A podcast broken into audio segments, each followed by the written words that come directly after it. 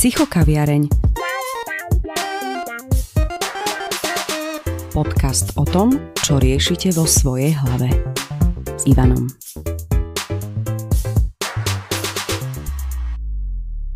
Prajem príjemné počúvanie všetkým, ktorí ste zavítali do kaviarne. Moje meno je Ivan. Veľkonočné sviatky máme za sebou a je tu opäť ďalší diel podcastov. Ako som vám už avizoval na Instagrame, po novom podcasty budú dvakrát do týždňa a to znamená, že vždy v útorok a vo štvrtok. Keď už sme pri tom Instagrame, na záver si zodpovieme jednu otázku, ktorú mi napísala jedna poslucháčka do správy po prvej časti financovania nehnuteľností. A práve v tejto téme budeme dnes pokračovať. Minule sme skončili pri tom, ako sme s rodinou zvažovali pred 6 rokmi kúpu domu v Rajke, keďže je to blízko Bratislavy, ale ceny boli v porovnaní s Bratislavou oveľa nižšie.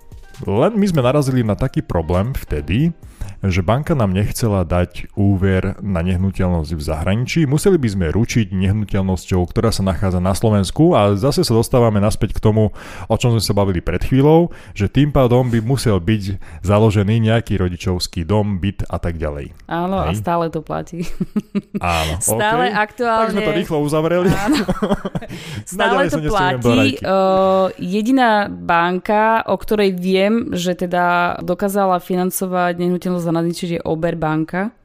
Je to vlastne pobočka zahraničnej banky, ale oni e, takýmto spôsobom vedia financovať len nehnuteľnosti v Rakúsku.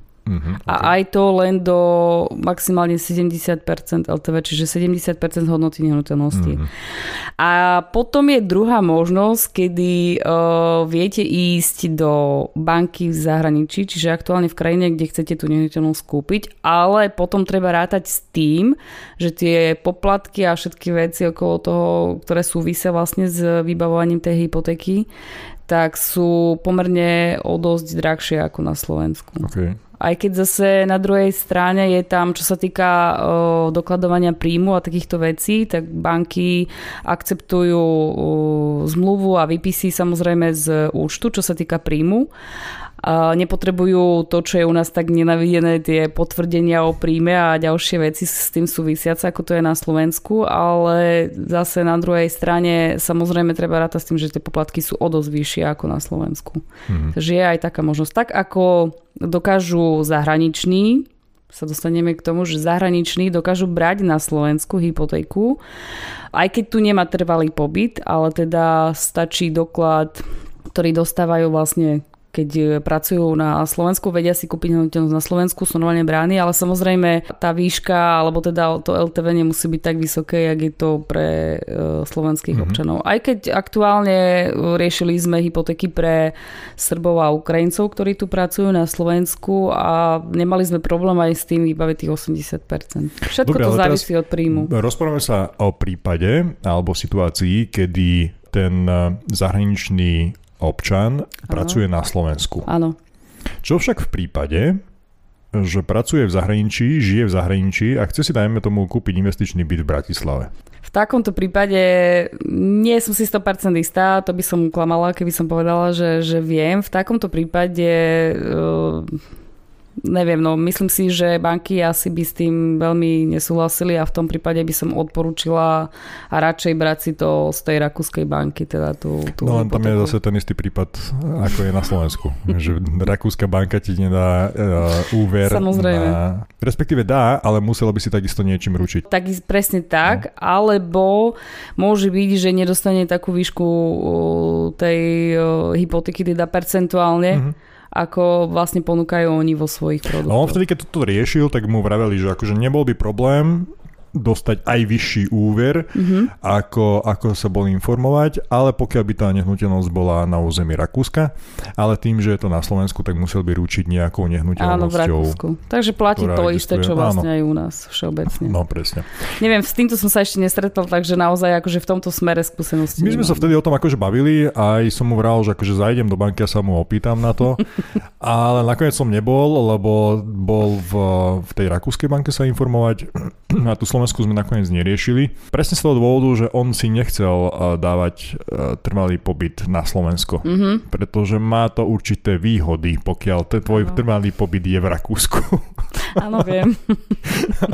Čiže asi tak. Častokrát rozmýšľam nad tým, že čo tých ľudí vedie k tomu, že z Bratislavy sa stiahujú do tých prilahlých dedín v Rakúsku, lebo ja keď tak počúvam kolegu, ono, ja neviem, nepríde mi to také výhodné.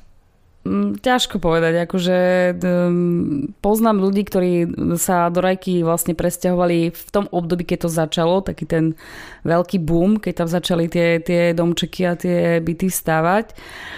A pokiaľ viem, tak e, z začiatku alebo ešte aj dodnes nie, niektoré vlastne problémy, ktoré tam vznikali, hlavne s tým trvalým pobytom, s tým prihlásením a s ďalšími vecami, s tými sú, súvisiacimi, ako je kataster a, a prihlásenie sa a, a ďalšie veci, aj napríklad tie hypotéky v bankách, viem, že s tým mali neskutočné problémy, takže fakt nerozumiem z akého dôvodu alebo čo ich tak e, láka. Možno to, že, že je pravda, že tam boli, sú tie nehnuteľnosti alebo teda teda v, te, v tom období boli tie nehnuteľnosti boli lacnejšie, samozrejme. To áno, tak ako čo som pozeral vtedy a čo som aj áno, počul, že koľko stali tam nehnuteľnosti a, a tu, tak je to akože fakt rozdiel a presne z toho dôvodu napríklad e, som počul aj o tom, že veľa ľudí na východe z okolých Košíc uh, tak si kupujú uh, chalupy v Maďarsku. Áno. Lebo že tam kúpiť chalupu za 10 tisíc takú, že Áno. Fakt, akože wow. No len musíš mať tých 10 tisíc cash, lebo... Alebo Samozrejme, teda už máš ale... vlastnú nehnuteľnosť na Slovensku, tak banka ti dá. Presne ako, tak. Len potom sa jedná o chalupu, tak toho... je to niečo iné, ako keď tam chceš bývať celoročne. Samozrejme. Tým pádom to bude asi jednoduchšie. Takže keď máme ten mladý pár, ktorý chce brať, nezaváži, nezaváži vlastne to, alebo teda až tak nezaváži to, či sú manželia alebo žijú spolu, lebo sú bráni ako spoločne a pokiaľ nemajú na dofinancovanie tej hypotéky, tak hovorím, je možností je veľa. A ono, aj keď si, teda keď e, majú dostatok prostriedkov na to, že im to vyjde, aby si platili aj tú hypotéku a po prípade ten spotrebný úver alebo stavebný úver, medziúver, tak e, samozrejme e, je to možnosť a ďalšia vec je, že vlastne po, po tých 5 rokoch po tej fixácii vedia zase refinancovať a mhm. vtedy je na refinancovanie je dobré to, že sa vie sklbiť dokopy do, potom už len do jednej hypotéky aj ten spotrebný úver, aj tá hypotéka. Takže ono možno tých prvých 5 rokov by bolo, akože je ťažkých, by bolo ťažkých, ale vlastne po tých 5 rokoch, kedy končí fixácia, tak vlastne dá sa to skonsolidovať už len do jednej jedného úveru a už, už to je o niečo ľahšie. Jasne. Ono samozrejme dá sa aj skôr refinancovať ako po kon, konci fixácii, ale potom treba rátať s tým, že je tam ten o, poplatok 1% zo ostatku úveru, ktorý treba zaplatiť vlastne banke, kde hypotekárny úver bol. Uh-huh. A keď už sme teda pri tom refinancovaní, mám druhú modelovú situáciu. No. Jedná sa o rodinu, dajme tomu, ktorá ano. býva v byte a chce sa presťahovať do domu. Mm-hmm.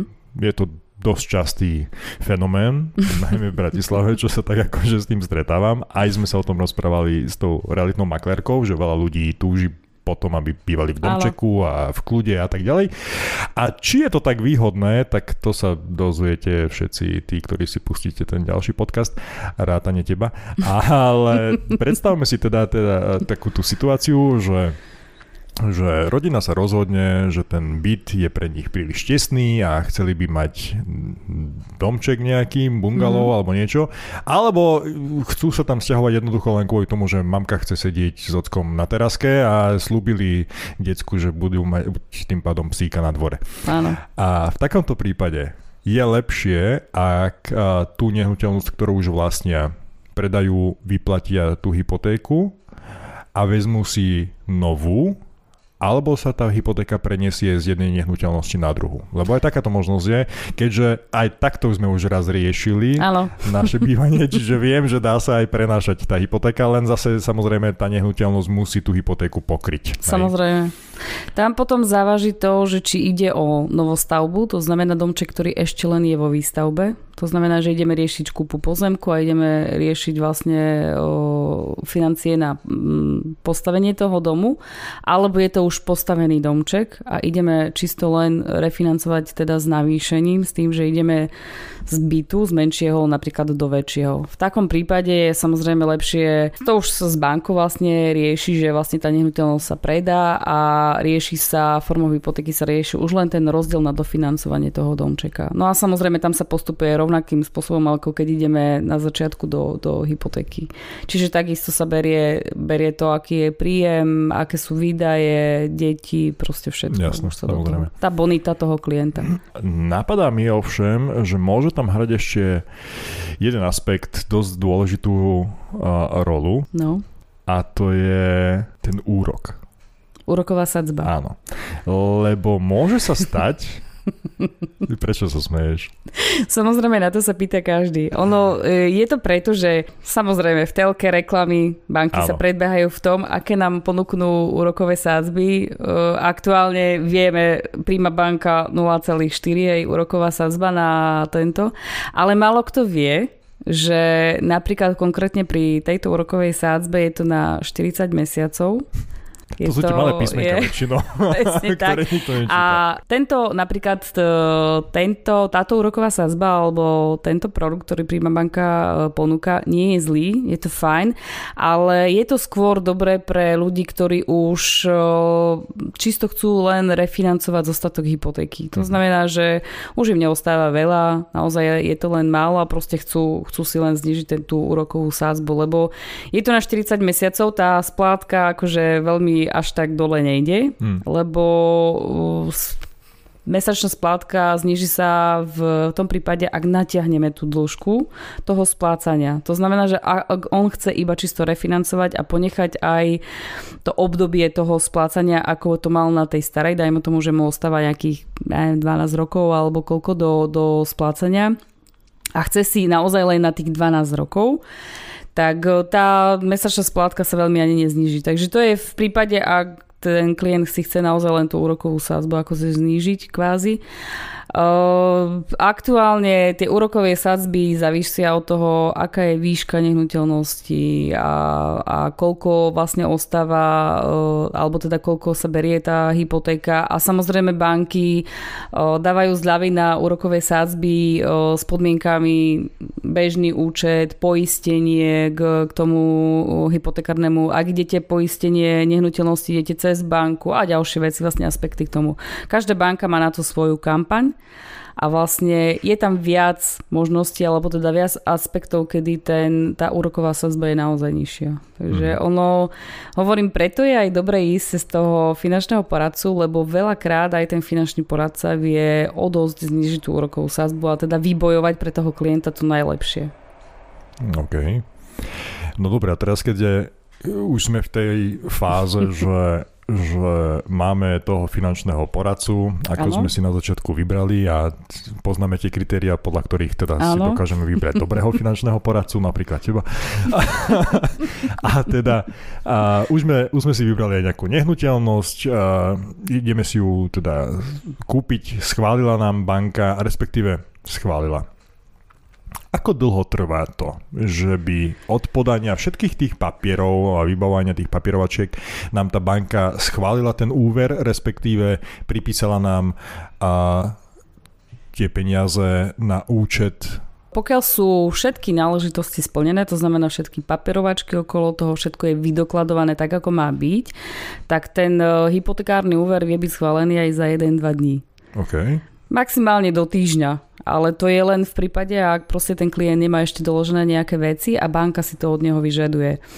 No a vlastne potom už je, čo sa týka čerpania prostriedkov, tak je to na dohode klienta a banky, kedy sa dohodnú, ale pokiaľ sú splnené všetky podmienky, tak je to na druhý deň alebo do dvoch dní proste ako trvá, ako trvá prevod tých finančných prostriedkov alebo ako je banka dohodnutá s klientom, kedy tie finančné prostriedky uvoľní. Mm-hmm. Je to vždycky na každej banke, každá banka to má ináč nastavené.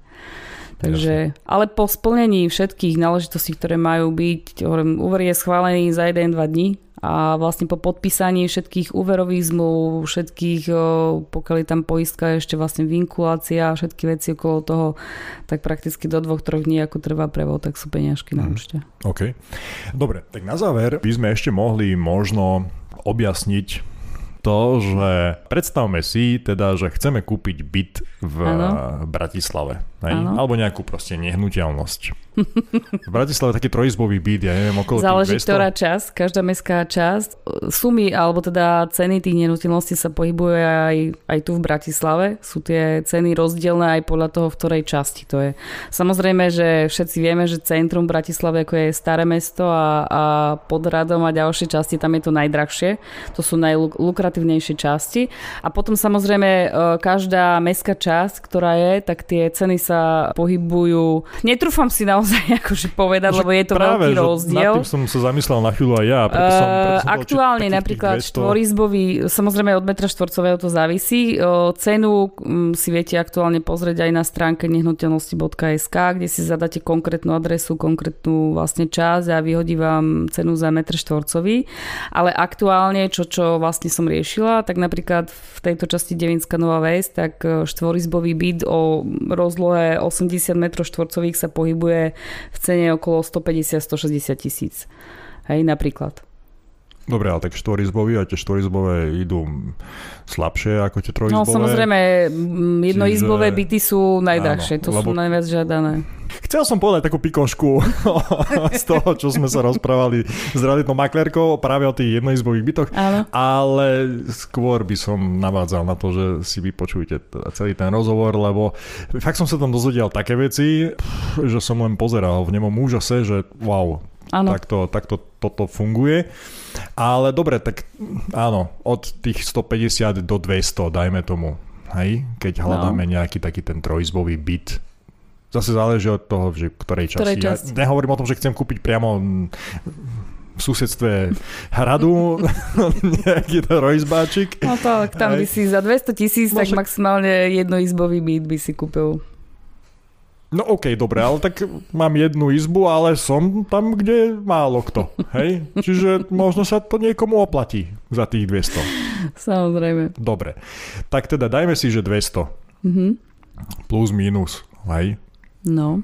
Keď máme šťastie a nájdeme pekný byt v menej frekventovanej časti, tak máme ešte na garáž. Áno. Alebo teda Parkovacie miesto. Áno. No dobre, tak teda uh, 200 tisíc no. stojí naša nehnuteľnosť, dajme ano. tomu. Koľko musím zarábať mesačne na to, aby som si tú nehnuteľnosť mohol kúpiť?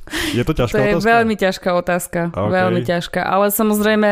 Ale tak zhruba? Uh, Veš, aby som... Je tam viac, hovorím, je tam viac aspektov. Samozrejme, 8 násobok čistého ročného príjmu, je taký, tak, také meritko, že koľko maximálne, ale len potom sa od toho odratáva, ak má človek tie úvery ďalšie, alebo teda to životné minimum aj tie úvery, keď ešte niečo spláca, tak aj to sa do toho ráta. Takže z toho z toho existuje na to vzorec, na internete je perfektná stránka Slavo Molnár, keď si dáte meno Slavo Molnár do Google, tak vám vyhodí jeho stránku, kde má perfektne spracované vo viacerých blogoch, akým spôsobom sa dá vyrátať maximálna výška, na akú hypotéku mám, aktuálne podľa toho, koľko zarábam, aké mám záväzky a, vlastne všetky veci, ktoré s tým súvisia, tak e, sú tam kalkuláčky a on to má krásne rozpísané pri každej jednej takejto téme, že na čo si treba dať pozor, eh, kde si ďalšie informácie nájdem a vlastne na čo sa treba sústrediť pri tomto. Takže takto z hlavy to ťažko povedať, lebo hovorím, to, to je ťažko, lebo len z toho, že koľko zarábam a na akú výšku hypotéky mám, to sa nedá. Jednoducho, no, tam, dobrá, je, tam si... je viacej aspektov. Ale tak, tak som to myslel, ja, to, čak, to mi je jasné, že je tam veľa tých aspektov a, a je to akože ťažká otázka, je mi to samozrejme jasné, ale vychádzal som z toho, že teraz, dajme tomu, niekto začal teda pracovať, a teda rozmýšľal nad tým, že si tú nehnuteľnosť vlastnú kúpi. A keď e, hovoríme o tom, že nejakých 200 tisíc stojí tá nehnuteľnosť v Bratislave a vzhľadom na to, že doteraz býval doma s rodičmi, nemá žiadne iné záväzky. Tak to by som, myslím, že takých 2000 eur čistom mohlo by mu to výsť teoreticky. Dobre, ak je sám. Ak sú teda dvaja, tak mu stačí 1500. čím viac, tým lepšie. Ostaňme pri tom, čím viac, tým lepšie a čím menej uh, úverových záväzkov, tak tým lepšie. Ale Jasne. výdajov samozrejme mesačných. Okay. Lebo pri tomto sa vždycky ráta aj nejaká tá... Uh, pokiaľ má človek rezervu, čo v dnešnej dobe sme zistili, myslím, že všetci počas korony, že je naozaj dobre mať tú finančnú rezervu. Uh, aktuálne sa to pohybuje vo výške 6, 6, 6 mesačných výdajov. Takže keď si zrátame, koľko máme výdaj na mesiac krát 6, tak toľko by sme mali mať urobenú Jasne, finančnú aby sme dokázali rezervu. aspoň pol roka Áno, pokryť. alebo teda 6-mesačný násobok čistého príjmu, aspoň jedného člena v rodine. Aby sme dokázali aj v prípade najväčšej krízy, že by sme boli zatvorení alebo proste vypadli by sme z práce na 3 mesiace, na pol roka, tak dokážeme vlastne vykryť stále tie výdaje, ktoré nám ostávajú aj napriek všetkému. Hm. Lebo to, to sa nám vlastne neznižuje. Takže je dobré mať tú rezervu. A v tomto prípade, ak ten mladý človek si našiel takýto byt alebo takéto bývanie, tak hovorím, čím vyšší príjem, tým lepšie. Nepotešili sme možno na záver, ale nevadí. ono e, je zaujímavé, že bola, bola robená štúdia, už nepamätám v ktorom roku to bolo, ale dosť nedávno, bolo to vydané niekde na internete, som čítala, že vlastne my Slováci paradoxne, u nás je e, najväčšie percento ľudí, ktorí majú nehnuteľnosť vo vlastníctve. Ano. To znamená, nemáme. Ano. Lebo v zahraničí hovorili, je to opačný trend. O tomto sme presne hovorili aj e, v tom live podcaste, ktorý sme robili minule na tom Clubhouse, že tuším 90% nehnuteľností na Slovensku je vo vlastnom, osobnom, vlastníctve. osobnom vlastníctve. No. Presne no. tak. Čiže je to taký dosť akože paradox, presne, no. že oproti zahraničiu.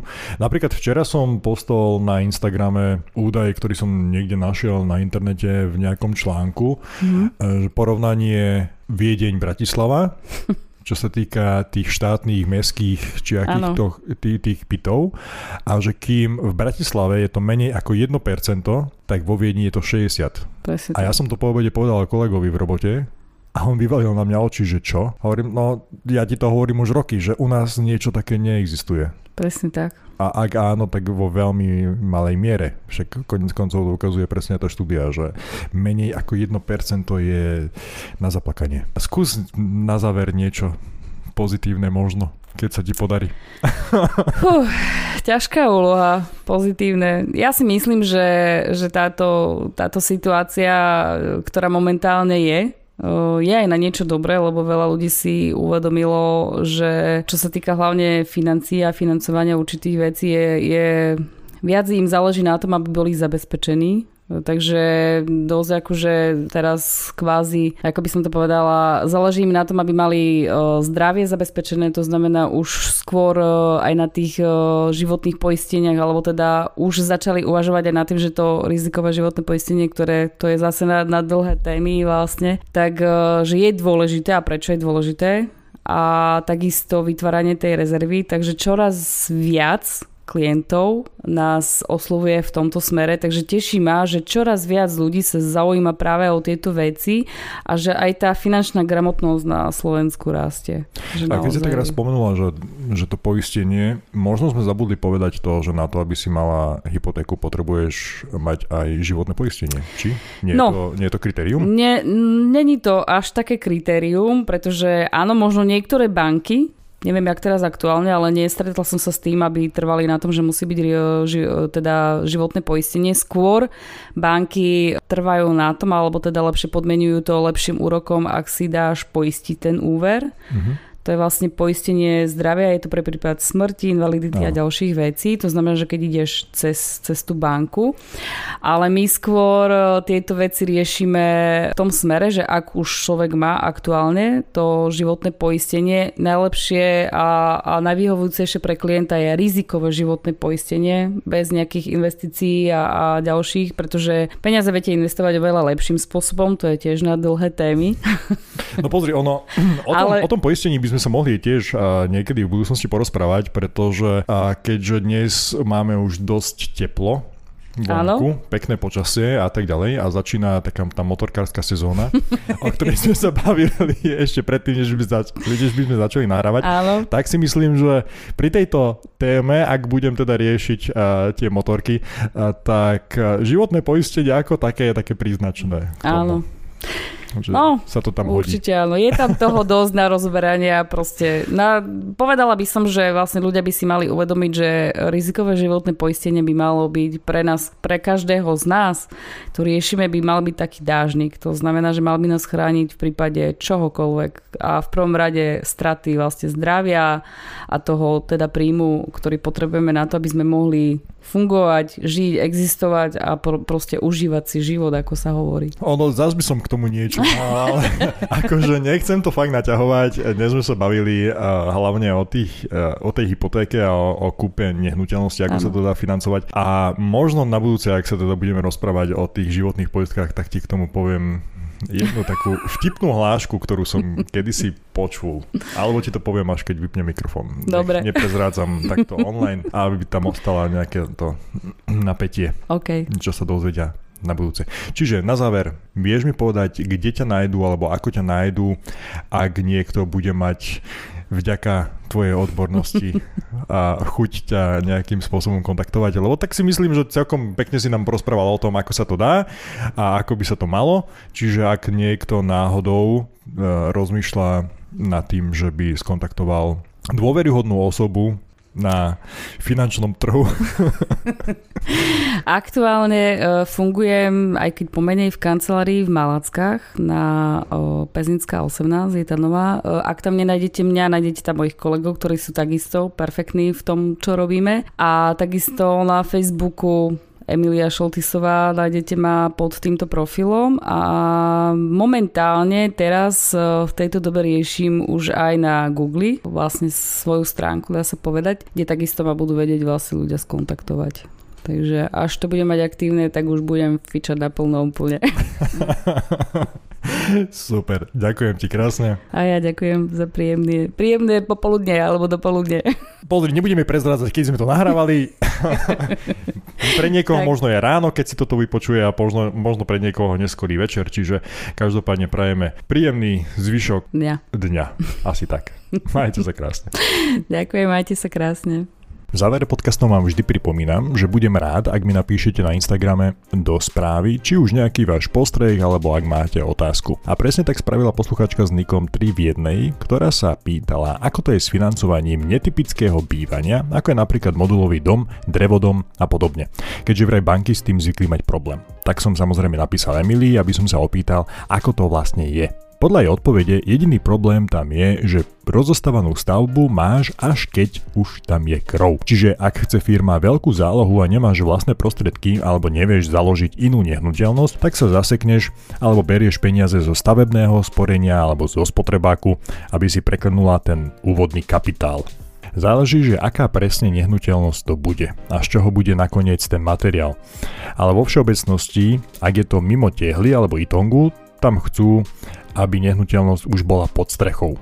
Až potom pustia tú transakciu. Ale najlepšie je už vedieť dopredu, aký typ materiálu sa použije a pokiaľ sa jedná o postupné financovanie, tak e, odporúča sa obrátiť buď na ČSOB, VUB, CLSP alebo Tatrabanku, ale pokiaľ sa jedná o netypický, tak vždy najskôr ČSOBčko. Takže dúfam, že vám aj ostatným táto odpoveď pomohla a budem veľmi rád, ak aj vy prípade nejakých pripomienok, dotazov napíšete na Instagrame Psychokaviareň podcast. Majte sa krásne.